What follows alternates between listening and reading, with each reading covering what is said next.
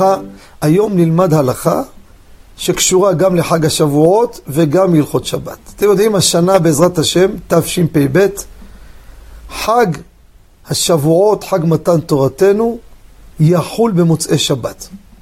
זה מצוין לגברים. ישנים בשבת בצהריים טוב, ערניים כל הלילה. לנשים לא כל כך נוח להם. אה, בהכנות, בבישולים, זה טרדה בשבילהם. בסדר, אבל זה המציאות. זה מוצאי שבת.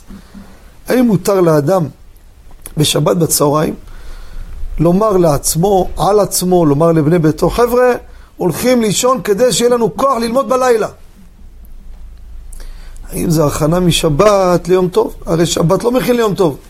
ואתה מכין פה. אתה מכין את הגוף שלך, שיהיה ערני עם כוח לצורך הלילה, שזה יום טוב. מה קורה בזה?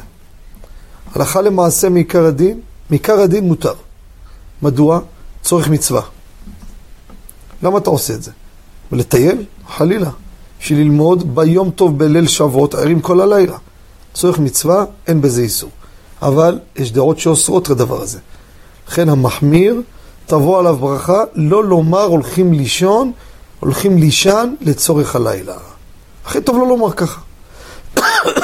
למה? כדי לצאת מכל חשש. אבל מעיקר הדין, אין בדבר זה איסור של הכנה משבת ליום טוב. תודה רבה וכל טוב.